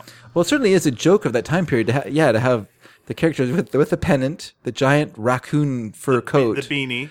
and then I don't know if it was a raccoon fur coat. I know that they had raccoon tails on their car and car antennas. Yeah, I want to say it's a raccoon coat as well, but it isn't really. Yeah. uh, it's, but it is a fur coat. Can't imagine that many raccoons being perishing to make those jackets. Yeah. But anyway, our coats, and then uh, yeah, then they had the pork pie hat that was like the flattened pork pie hat was also the common thing, and I guess that was all the rage uh, uh, of college wear at one point. I remember reading a, a Robert Benchley uh, article or essay, and it was it was basically like a, a dial or a, a little playlet uh, of a bunch of students writing for this the college paper, the college humor paper. And so it's a lot of stuff like, "Come on, you guys, let's get serious about this," you know. And then one character going, you know, "Voto dio, ah, it's enough of that. Cut it out, Frank. You know, we got to get this stuff done." You know, it's, it's, it's really great just because it's nothing's funny about it. It's just like the most pedestrian, but it's really quite good in, in that way. So anyway, so we're in Connie Bailey's apartment. Uh, Getting some plot. Yes. So Jennings, as I said, Jennings leaves with a large lily sticking out of the back of his, his fur coat. Yeah. Frank enters and goes to fix uh, he and, and Connie a drink. And then Wagstaff arrives. Once he confirms Connie's identity, which takes a little rigmarole, he enters the room, takes off his rubbers, and puts up his umbrella, which he then leaves on the floor. Very obvious kind of sexual on, uh, entendre, I think. Rubbers, obviously, being one Okay, because uh, those what we call those Sure. rubber gum shoe overshoes. And there's umbrella. I'm not quite as certain about, but I guess as a phallic image, an erect umbrella. I don't know. I have no idea. Let's just say that I'm surprised it passed the censors. yeah, yeah. Hayes got rid of all umbrellas, and good. yes, for that's them. right. Yeah, there were People umbrellas. can't be exposed to those umbrellas. being open. he tells Connie to give up his son and then begins to aggressively flirt with her. Poor Thelma Todd in this, this sequence. She is manhandled. Not as much as, as as she could have been. Um so then there's a knock on the door, and Wagstaff quickly exits, taking his rubber overshoes and his umbrella. Pinky enters, carrying a large block of ice, which he then hands to Connie. She of course angrily returns it, you know, I didn't order this and h- hands it to him. Then he then throws it out the window, exits the room, walking over the couch, of course, and out the door. Wagstaff returns once again, removing his rubber overshoes and putting up his umbrella, and then sits in Connie's lap, which he could sit in forever if or could sit in all day if she didn't stand up, he says.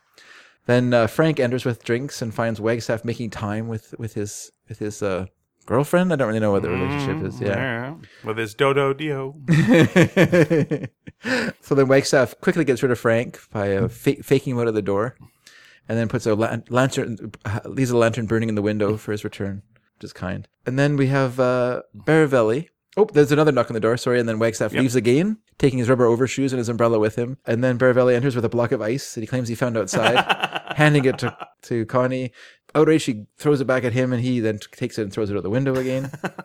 then he jo- joins her on the couch and begins to, uh, well, some more aggressive flirting. Let's just say that a lot of a lot of uh, fake fake Italian leaning on someone quite heavily, and then uh, Wagstaff then joins them on the couch, uh, but does little to stop Baravelli. I don't know why I'm blanking on this scene.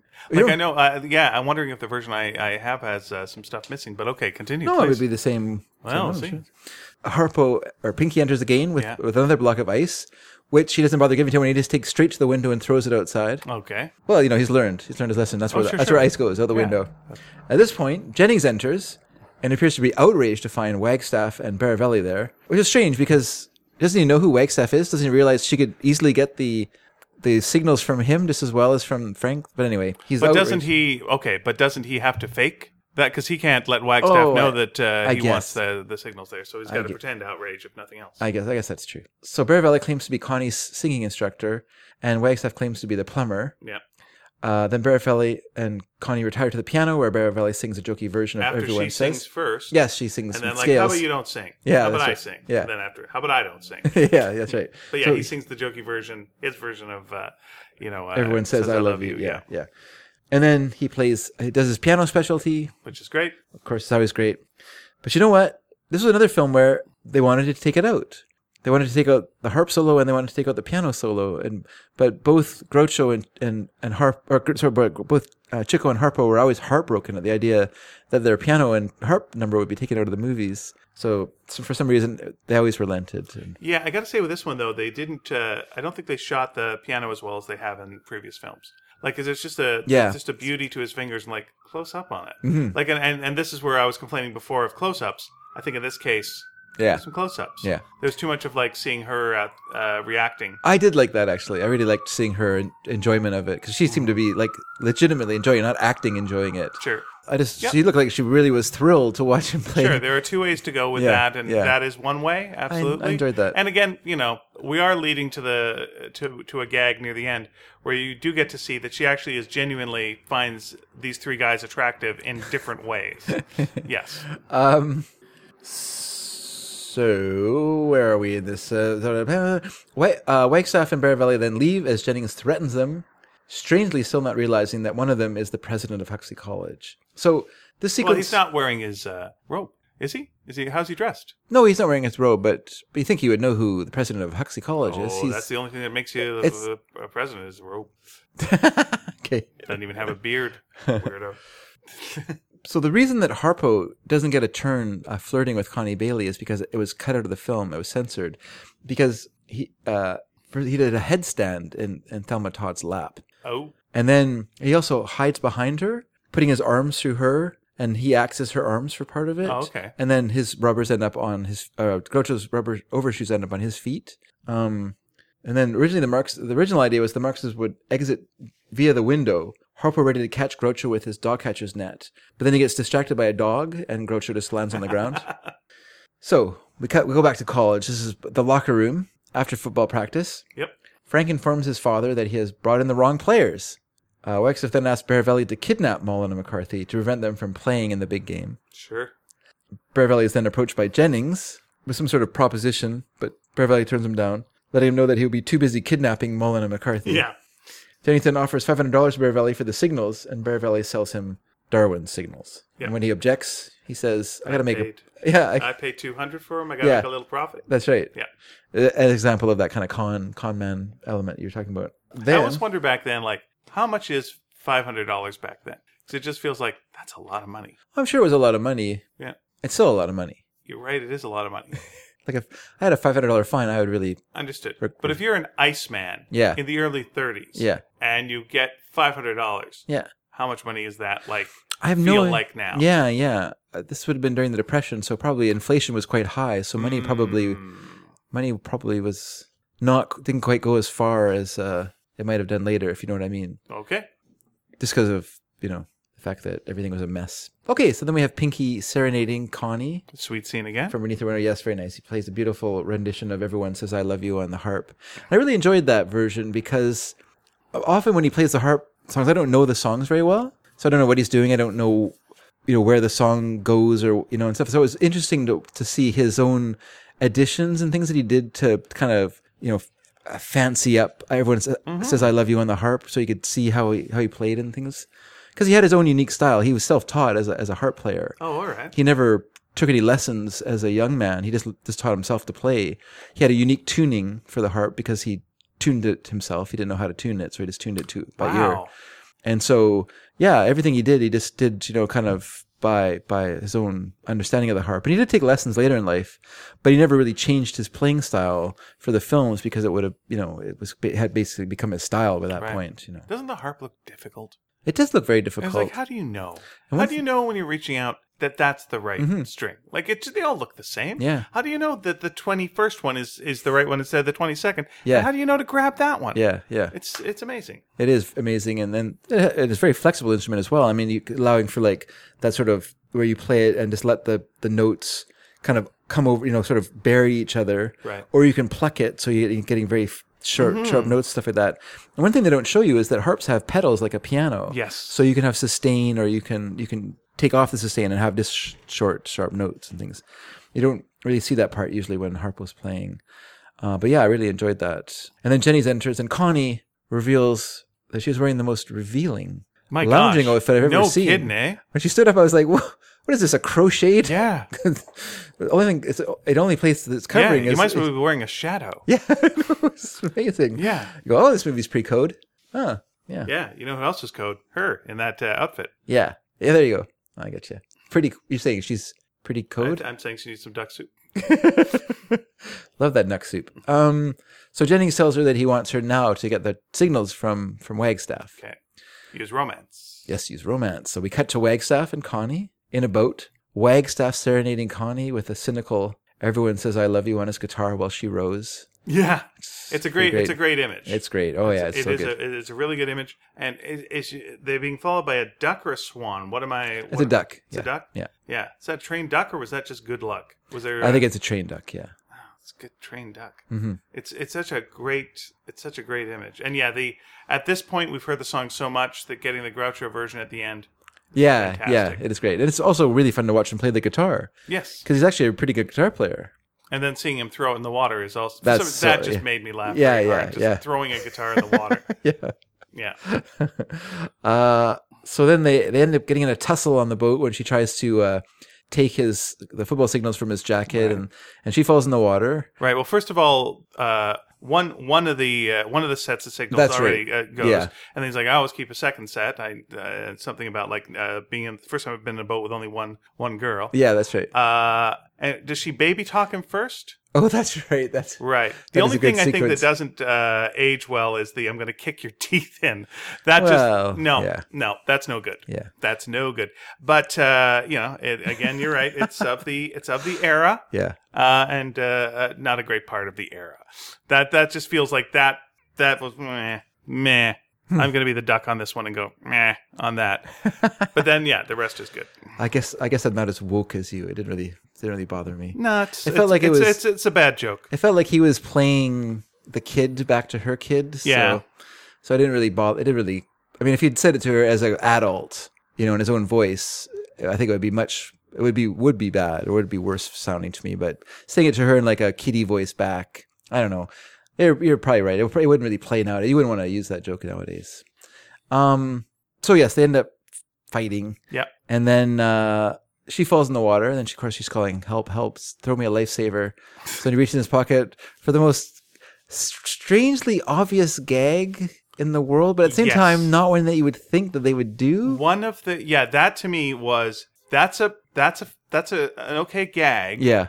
but that they took the time to do a close up Yeah. so you saw the label and But it's not even the full label. That's the weird part yeah, of it's it. like it's a half it's a Yeah. half finished lifesaver we all know what and lifesavers then, are. and then he just throws in it's like yeah. Yeah. throw me a lifesaver all you need is to is reach in his pocket pick one out and throw it Yeah. full shot Yeah. and you'd be fine Yeah. Mm-hmm. but like that you do the close up the beat is now like oh but we know what you're doing oh Sure. there it goes and it's yeah it doesn't quite work the original ending for that scene was supposed to be him jumping in the water and then rescuing the duck.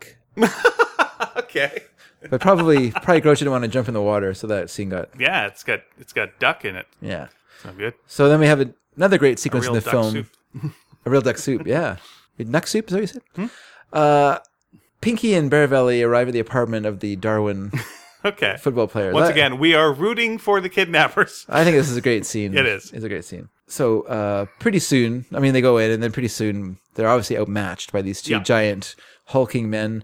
Uh, and basically, they become the captives of Mullen and McCarthy. Right. Uh, this is the scene where Chico ends up on the couch doing a lot of commenting Yeah. while watching uh, Harpo, you know, getting angrier and angrier Yeah, and yeah, then just like that's- lightly slapping them and then getting double punched in the face. That was great. Yes. That's fantastic. I love that face. I can never like he's done it since the coconuts. If you if we watched all the movies, we've seen him do that face in every movie. Yeah. And yet in every movie it's great. Now, when you're saying that he uh, had the sore ribs and all this kind of Mm-hmm. stuff, he when he gets stripped out of his uh, suit, I think that's a I think that's, That's a stunt double. Stunt double, yeah. Mm-hmm. Okay, because that is some aggressive business, but it's but it's great because then the next thing is, and now you too, and Harpo just takes the whole outfit off at once. Yeah. just ready to go. Just like mwah. that's Well, good. yeah, but that point good joke. Yeah, it just seems like by that point his costume is just rags. Like there's just nothing left of any of the things that he and I think I, I'm curious now. I think by the time they get to MGM maybe maybe even the next film, I think there's like been a, a refreshing of the wardrobe. So his his overcoat is less less like a just a rag that he's wearing. So by this point, it's like he's wearing, he's wearing draped a curtain on himself. Well, even his uh, underwear is uh, raggedy compared to uh, Chico's.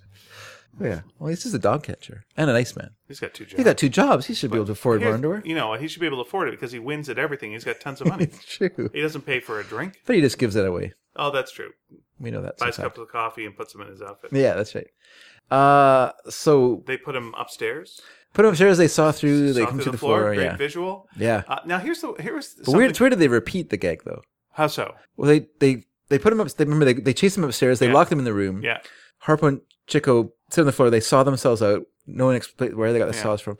Then they fall through the floor, down, back down into Mullen and McCarthy's apartment. yeah. So then they relock them in that apartment. Then they leave. They don't take away the saws apparently because then then Chico and Harpo saw again through the floor, and then they fall down into the ladies into the bridge game the ladies are having down below in their Okay, apartment. you know what? I'm gonna watch this film again. I think we might have had different versions. Sincerely, I don't. re- I don't remember that in that. My my memory of the scene. Did you watch your library copy or did you? No, watch- I watched uh, the Blu-ray. That's that what I was- watched too. Okay, because uh, oh, this is weird. You must have fallen asleep. Because uh, no, here's how I remember the scene ending, and I remember it ending weirdly. Uh, because uh, Harpo is crying. Yep. Now, does he saw after that? Yeah. Okay, my s- I'm remembering it just ending after he's crying, and it goes to the next scene. And Well, what's that's the next scene though? I, I forget what the next scene Because is. they because they remember they they crash down into the ladies' party. No, Uh, I don't remember. Chico that. grabs someone's hat or something like that, and and and, and Harpo grabs a, sc- a scarf off of a woman. Then they run down the stairs. Harpo jumps into the into the garbage wagon, the horse-drawn garbage can, and and Chico jumps on a bike, and then they ride off to the football game. Okay, maybe I'm maybe I'm just having blackouts, but I remember that scene ending, and again I'll watch it again. Yeah. Uh, with Har- with Harpo crying, and then it went to like another major scene, Mm. and I thought, what a sad ending to that scene. I don't remember him sawing through the floor. Wow. I will I will look at it again tonight Yeah, and see if yeah. I'm incorrect about that because that is very strange to me. Yeah, I saw it. Okay. So yeah, so I, like I said, they steal they steal their little the bicycle and the garbage. They reach the game and get dressed for the game. Wagstaff gives a rousing speech to the other team because his own team won't listen to him. Right. Then there's just a bunch of gags. It's a ton of gags, uh, football related gags. There's two things. Well, there's one thing I thought was great, which was uh, it goes to announce the uh, birth of a child to the Moskowitzes. Way to go, Mr. Moskowitz. Yeah. And then Twins. Uh, twins. That's right. Yeah. And then, uh, but what was weird in that sequence was they had like one crowd sound, and they just kept using that crowd sound over and over again in that sequence because it Yeah. would just be this kind of, and then it would just go back down again, and it kept having the same rise, and I was just like, oh, I guess I only had one crowd sound for this sequence. There's a lot of uh, gags. Uh, the business of the game kind of haphazardly progresses, following none of the accepted rules of football. Like there's Sure. there's no no rules to this game. Like Yeah. just whatever, whatever, But that's whatever. the world we're in. Yeah, yeah. Uh, we have Pinky attaching the elastic to the ball, and and then he jumps. And the in, referee not seeming to care. not seeming to care, and then and then most outrageously for me as a as a football fan is when they're he races to the end zone in, in the garbage wagon, which counts. That can't count as a as a touch as a touchdown. Which also looked like a Ben Hur situation chariot. It was great. It might have been a reference to that. And then uh, and then they do that outrageous thing where they're taking the the footballs out of the out of it and just placing them on the line and they keep getting more and more points. I was like, this is not how football works, people. That's outrageous. Do you know what you would hate? A Bugs Bunny cartoon. Yes. No, I wouldn't. um, so the film ends film ends with a wedding. yeah, they win the they win the game. They win, do they win the actually- game, yes. They Yeah. win the game.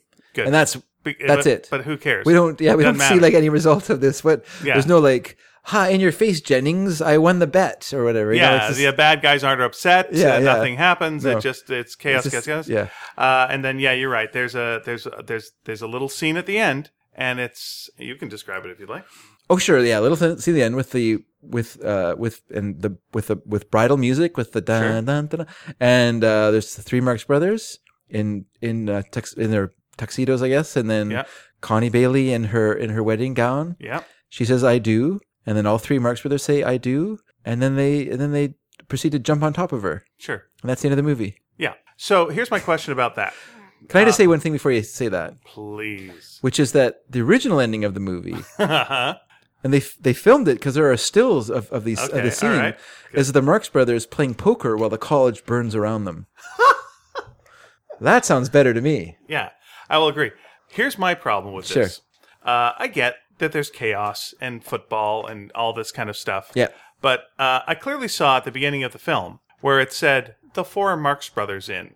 Yeah, And yeah, yeah, Seppo's yeah. Mm-hmm. the guy that starts like realistically romancing her. Then they all have a little romance with her. Yeah, But yeah. then it's only these three at the end. Why? Just have all four of them. He's too young. the gag, the gag still works. Yeah. Yeah, I guess you can't marry someone if your dad's also married to her. Yeah, yeah. Oh, Doesn't really work. Mm. Oh, you know it's terrible. That's now his mum. Yeah. Oh, oh, it's a disturbing day the next day for Zeppo. Oh my stars! That might realistically be why the thing you can't marry the same person as your dad. There's only so far we can go with this Mm-hmm. Yes. idea. Yes. But it just was weird that like the whole thing It's was so like her weird. Mm-hmm. romancing him, and then you know he's in the football match. He's there. Yeah, yeah. Uh, you know he's a handsome guy. And then uh, then a whole bunch of nothing at the end there. yeah, yeah. It's a, it just seems like why can't they end a a Marx Brother movie? And is the whole thing okay? Here's my other question. Her deal is: is she just conning them through the whole thing because she wants to get information and all this kind of stuff, or is she actually attracted to them? Yeah. We don't know. We don't know because she reacts the same way to Chico as Yeah. she does to Groucho. But when Yeah. she's doing the thing with Groucho, because you know, and he's he's not buying it. Uh, he she's trying to seduce him to get something, but Yeah. Mm. was she doing that with the other fellas as well? And if so, at the end, well, why is she marrying these guys? Yeah. like I get that it's a joke about you know that's just the three guys getting married. I understand. Yeah. but even in the internal logic of the joke, Yeah. huh?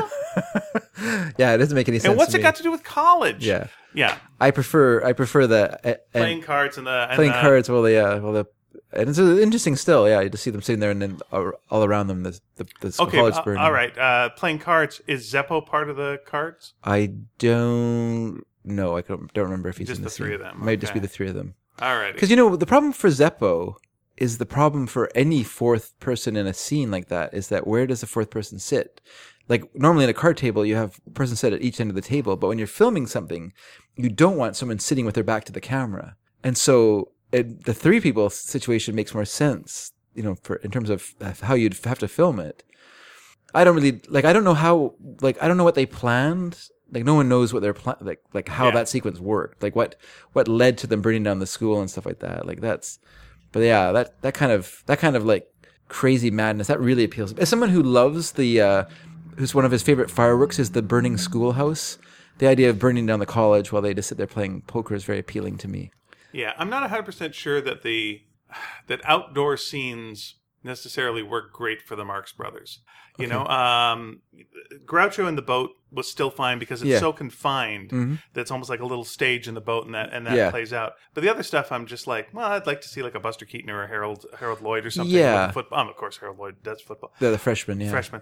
Uh, you know, that seems like their kind of thing, Mm-hmm. but it's it's tough for Groucho to do a lot of the verbal stuff. Harpo, yeah, he does the physical thing. Yeah. Chico, you're saying he can't do a lot. can't of do this, stuff, so- yeah, yeah. So it doesn't really give you the. It's not them at their best. No, that's you true. know at the end. Yeah, yeah. I mean, it's not. It's not just that they're guys who are in their forties Right. who are doing that stuff too. It's not. They're not young. They're not spring chickens. No, Or I just they're assumed. people who sorry, go are ahead. in their. They're in. They're in like that. That era forties. Yes. Not our era forties. Like our era forties is different than that era oh, forties. sure. We're in our fifties, and we're in the best shape of our lives. Oh, I can Let's lift some heavy objects just to just to prove a point. crack. and there goes the piano. Um, but here's what I thought was going to go down. And again, I don't want to be uh, Johnny. Here's what you should have done. But it felt like what you want Groucho to do is Yeah. Mm-hmm. comment, and then you actually set that up, which is like, "Oh, uh, Professor, would you like to speak?" Yeah, yeah. And then he sits down. It's like, "Well, here we go. Now this guy's going to call the game." Yeah. Perfect. Groucho is calling the game. That works great. Harpo's doing the physical stuff. Chico's doing a little thing on the side. Perfect. Nope. Yeah. Just as a quick gag and then leaves. It's like, no, Groucho, this is your thing. You got to talk. It's Mm-hmm. Yeah. your bit. yeah. Eh. Oh, but I I also had one of my favorite jokes, which is the simple joke. It's like, is there a doctor in the house? Uh, I'm a doctor. How you liking the game, doc? God damn, that makes me laugh. Just, just dumb great. Yeah, it So is good. good. It is- it's- it's so good. repeated. Yeah. Uh, so good. Perfect timing. Beautiful. It is. It's uh, uh so. You know, to your compl- to your complaint about the football game, I think By the way, is that the most Bugs Bunny line uh, Groucho's ever said? Ah, yeah, I- Absolutely. yeah, for sure. Well, obviously, who is Bugs Bunny based on? Yep. a lot of Groucho. but then he and says him. Doc. It's just such a yeah. Yeah, yeah. um, the football game really highlights the problem with not having any plot at all in the film. Like, you know, when we were complaining about the gangster plot in Monkey Business, interfering with our enjoyment of what the Marx, the Marx Brothers were doing, but the the gangster plot gives us some reason for what they're doing. When we get to the football game in horse feathers, there's no reason for what they're doing. Like, there's no like like you say, Harold Lloyd in the freshman. In the freshman, he is trying to impress someone by his, and he's not a good foot. He's not a great athlete. He, you know, he finally proves his athletic ability in this big football game at the end of the movie. Yeah. And wins the heart of the girl and, you know, becomes a her- hero of the school. There's your arc, You know, which is a much more sincere movie. Sure, Clearly, sure. yeah. uh, you know, and there is a there is is a Buster Keaton film called College as well, where there's this, in that film he's completely inept at sports and can never do anything until at the end of the film when he needs to rescue the woman he loves, he suddenly becomes very good. He pole vaults over a fence, he does all he d- jumps, he throws something, you know, he throws something like a discus, and he does all those things with great skill, you know, with Buster Keaton like skill, uh, you know, to but in this movie because there's no like end game like there's the the end like the the the the what the point of this game is is so it's so meaningless that we don't even see like Yeah. the person who lost the game like we don't see the reaction or anything like and so No, there are no stakes. there's no stakes so it's just a, a if you bunch win, of- what happens? yeah Mm-hmm, If you lose, what happens? Well, you don't seem to. You know, then the college will be disgraced. Like, Yeah. You clearly don't care about the college. yeah So who cares? Mm-hmm. You know, did you bet on the other team or or what have you? Yeah. Did you cares? Like, and and the problem is then what you could do is because there's those two goon guys that really slapped around uh, Harpo and Chico. But the problem is Harpo and Chico, we're gonna kidnap them. Yeah. Mm-hmm. So there's so that's justified. What you need now is on this on on the football. Uh, field is you need them to knock over Harpo a couple of times or something, really push him down. Yeah, and yeah. then it's like now Harpo stands up and and and gets his Mm-hmm. own back on them. But these guys were just kidnapped victims that fought back. you know, Yeah. I, I admit they're a and little- they're just playing a game of football and so again, they they might be a little corrupt, maybe, but the, but who cares? Yeah. Mm-hmm. everyone's corrupt. So Yeah. what's that mean? we've already established that yeah, in the film that there's no everyone's a crook. yeah it's not that everyone's a crook but Well, they are, except for Zeppo. Everyone's a crook. Yeah. You there's no think- one. There's no one that's not a is crook. Wagstaff a crook Is I don't think- Wagstrap a- yes, because he's wait. I don't think he does anything crookedly Well, he goes to get football players from the speakeasy. Oh, okay. Uh, and then Yeah, yeah, I guess he that's hires true. kidnappers. Of Yeah. course, he's yeah. a there crook. you go. You're right. Yeah, he hires kidnappers to to get, a, get the game. Yeah, I mean, yeah. When Mullen and McCarthy are playing the game, you're like, well, it's this football game. Like they're not enemies. They're just Yeah, is players. this the big game? they're players on another team. But what game is yeah, it? What is, game it, is is, this? it, is it the finals? so, What's- I yeah, I feel like in some ways I feel like horse feathers. Like I said at the beginning of the show, it's sort of like be careful what you wish for. Yeah. Like if your if your objection to to monkey business is oh too much gangster business in this movie, I want more Marx Brothers, you know, f- running around in a boat. If they're just running, ar- if they're just running around on the boat, and there's no and there's no point to it, like there's no reason for for for the running around to ever end yeah, then it really starts to just become a big, you know, f- uh, fall, falling souffle, I guess, where it's just, you know, it reaches some sort of point yeah. of You get where the- snobs versus the slobs. that's fine. And then, but once that action is is peaks, it just starts to go back down again. But there's no, yeah, there's no, nothing's happening. you got to keep you it know. up with Yeah. like incredible jokes. Yeah, Yeah, I mean, listen, it's not the worst movie that ended on a football match that I went. I didn't want to see this.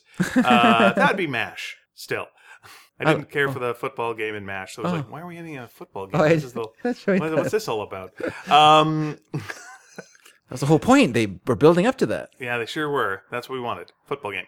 Um, but again, there, I mean, it's, an- not like it's they an get- odd movie, Listen, there's you're right. Mm-hmm. nothing in this that I would go, well, that was a bad scene. Nothing. Like i- if you took any of these scenes on their own and showed them to me, Yeah. in a in a mo- uh, in a montage or Yeah, a compilation or Marx Brothers in a nutshell or what have you. Mm-hmm. you, go, yeah, that's fine. But yeah, you're. uh, It's just that they don't really hang together. Yeah. it's, it's their own thing. Yeah.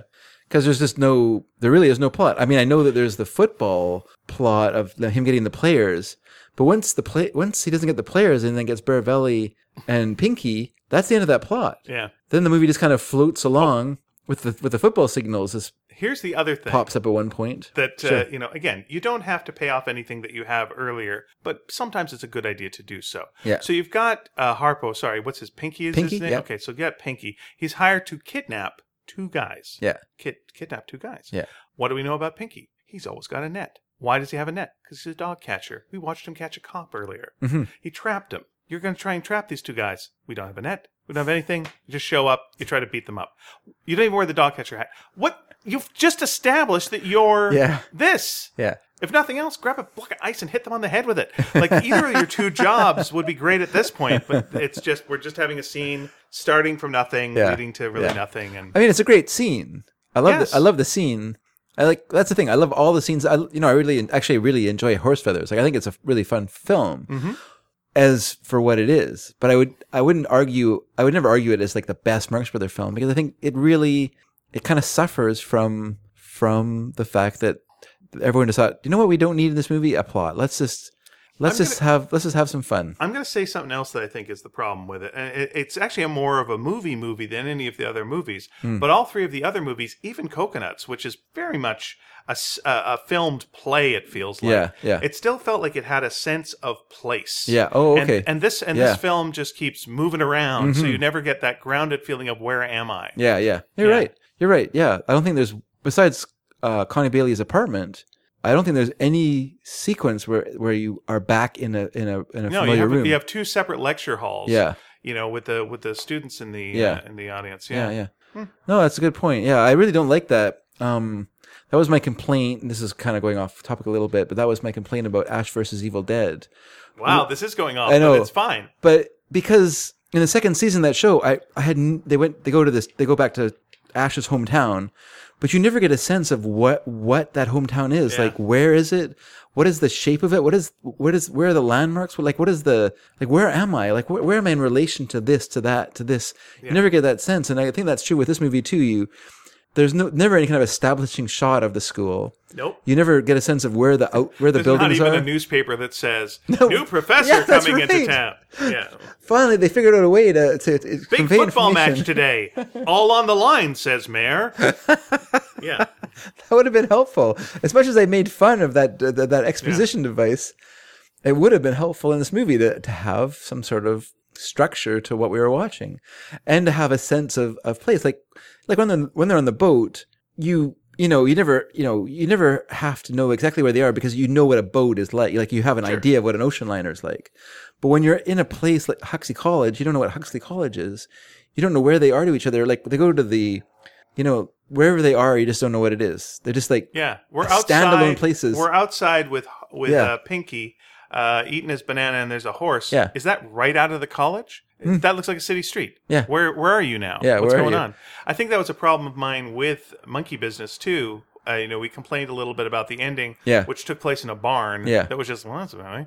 But I think it's because you hadn't established the barn. Yeah, and yeah. so we've established the boat, and then when you go to a fancy mansion, sorry, Sure. we're talking a little bit about this one again. Then you go to a fancy mansion, and even though we hadn't really established the fancy mansion in the previous movies, Yeah. we've had fancy mansions. Yeah. so like, oh, Mark's brothers are in a fancy mansion. Yeah. I get that. Yeah. now we're in a barn. What? where is it? and this is the climax. Yeah. What? Who, what's this about? It's not. no, who that's cares? that's true. Yeah, 'cause Are I there think Mm-hmm. cows in the barn? What's happening? No, And then it's chaos, and it's uh, at the end. in terms of comedy, it's meaningless, but in terms of plot, like the uh, location is super important, like because it gives you a sense of of danger or safety or whatever, you know. Yeah. So if we had cut, if we'd had some people drive past the barn on the way to the party. We'd be like, oh, there's our old barn. So when they get to an old barn, we're like, I guess that's the old barn that we passed on the way to the party. Like, so we have a sense of where it's located. Like, Yeah. Where are they? Did they drive 20 miles? Did they drive 20 minutes? Did they drive 20 seconds?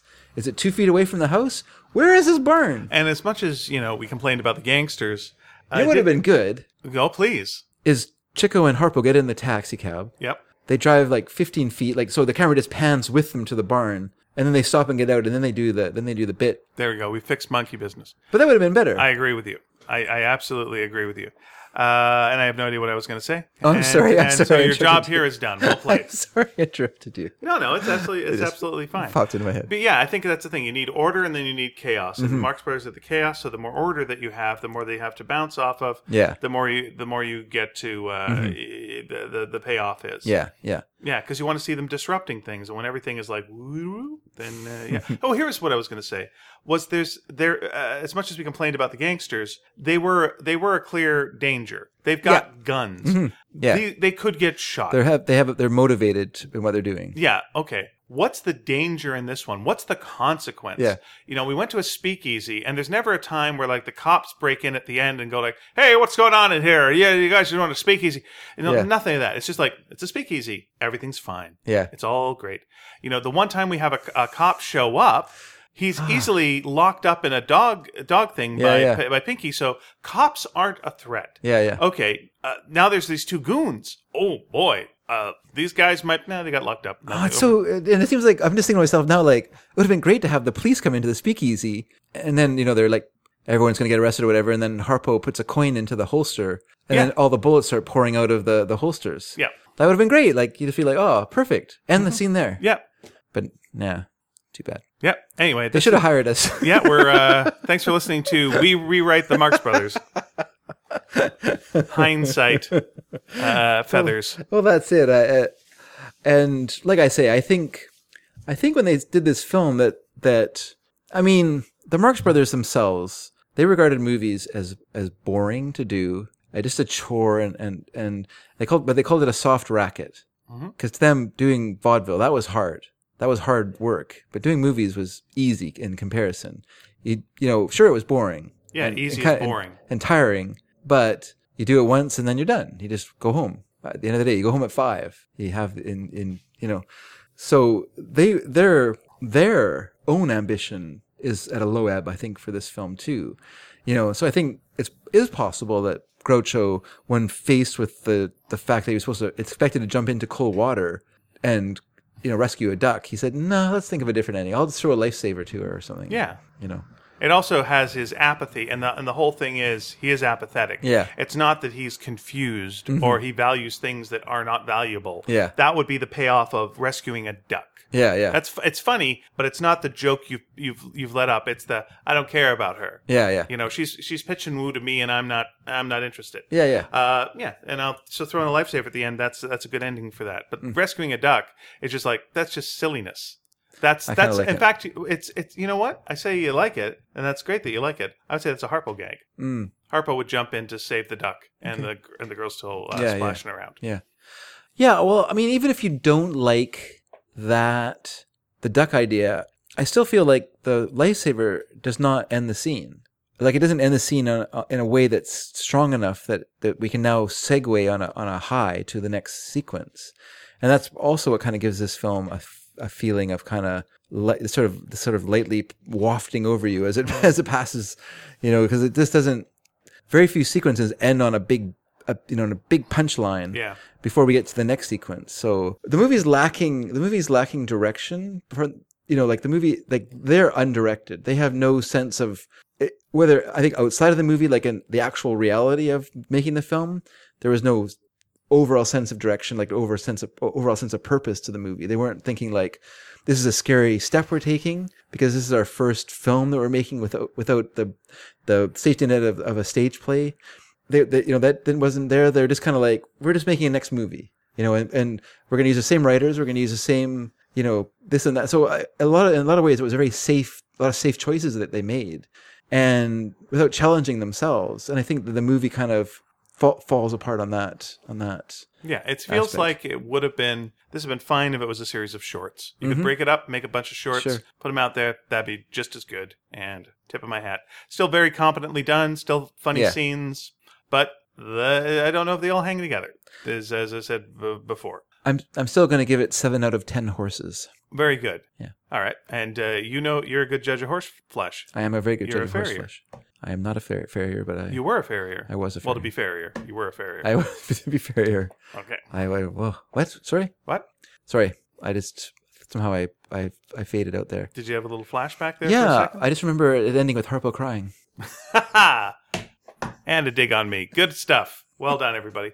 So, uh, folks, we, we, we like to hear from you Yes. because by the end of this, we are tired of our own voices. Um, not tired enough that we won't do our other podcast this week as well.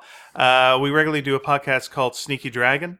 Uh, if you want to listen to us talk about anything that's not this, that's where you go to, and we do that one on a weekly basis. We've done two other podcasts uh, that we call sidecasts, like this one. We did one about the Beatles called Completely Beatles. We did another one about uh, the Tintin comic book called Totally Tintin. Those are also available both on uh, iTunes, Stitcher, and our website. Let me direct you to that website right now. It's sneakydragon.com. And if you want to comment on this show, that's a good place to do it. We'll have these episodes up, and underneath each episode, we have a message board. Uh, and if you want to comment there, that's great. If you prefer using email, we're sneakyd at sneakydragon.com, sneakyd at sneakydragon.com, on Twitter, sneaky underscore dragon, and we're also Tumblr, uh, sneakydragon.tumblr.com. Uh, we got other ways. You could just come up on a street and go, hey, it was great. What's your problem? You could do that as well. Just yell at us. Absolutely fine. Okay. And remember, if you find a block of ice, immediately throw it out the window. People will realize that's a hilarious tribute uh, to this movie. Sure. And uh, next week, not next week, we do this every two weeks. Uh, or just if you're listening to them in the far future and you're just listening to them in order, it's immediately after this. If you, it's up to you how you listen to podcasts. Well, what's gonna, our next movie going to be, David? Our next movie is going to be The Fantastic Duck Soup. Right, which was shortened later on to just Duck This Soup. Duck Soup. I just meant it. It's a fantastic film. Very good. Duck Soup. Uh, before we go, you did forgot to mention that we are on iTunes, and we'd love if you would uh, review us or rate us on iTunes. Thank you so much uh, for people who've been doing that so far Yeah. and for your kind words. We'll even take unkind words. That's fine. Be truthful. Uh, not too truthful. You don't have to be that, tr- that. Don't be a jerk about it. You know what? Just be nice.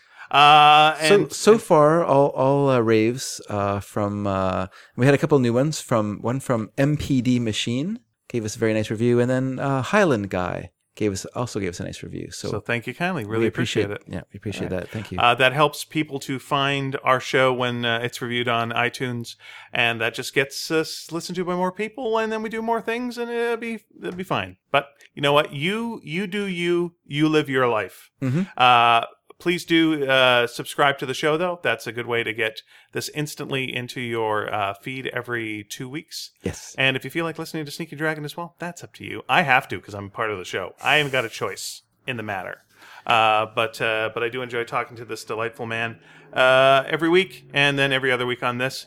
Uh, we will see you. Right back at you. Oh, thank you kindly.